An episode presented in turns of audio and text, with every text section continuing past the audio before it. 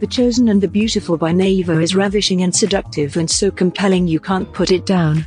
Revealing to Gatsby's story through Jordan Baker and making it Jordan's story, as queer Vietnamese adoptee. It was a stroke of absolute brilliance. Since you feel for her, regardless of how horrible she was at the start. The story is narrated by an Asian bisexual girl Jordan Baker. She was adopted by a rich white family. This novel presents the characters as you've never seen them before. Jordan has a mystery and she can do magic. Gatsby's unexpected wealth is explained by a deal with Satan and his ferocious craving threatens to devour everyone, in an attempt to get what he needs. Nick is at the same time more human and genuine than the original and less so. Tom is as selfish as ever, and Daisy is a character who is still caught by her decisions and the expectations of society. The characters love and use and dispose of one another with reckless abandon.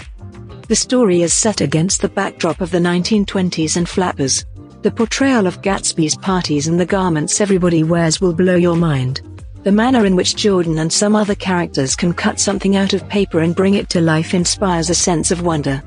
I adored the infernal twist on the illegal industry and truly liked the manner in which obsession was explored. It went a long way beyond only two individuals in this telling and turned out to be more of a spiral of obsession instead, with one generally drawn unavoidably toward another until all were essentially connected. Now and again, the book reads like a fever dream and disoriented, you keep thinking about whether that is real or if it's the character being influenced.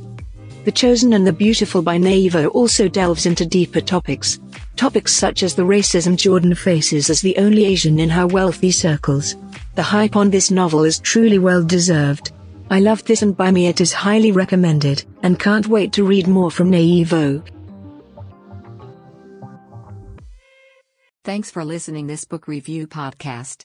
If you like this review, don't forget to follow so that you do not miss any of our future podcast. Also show us your love by sharing it with your friends and family.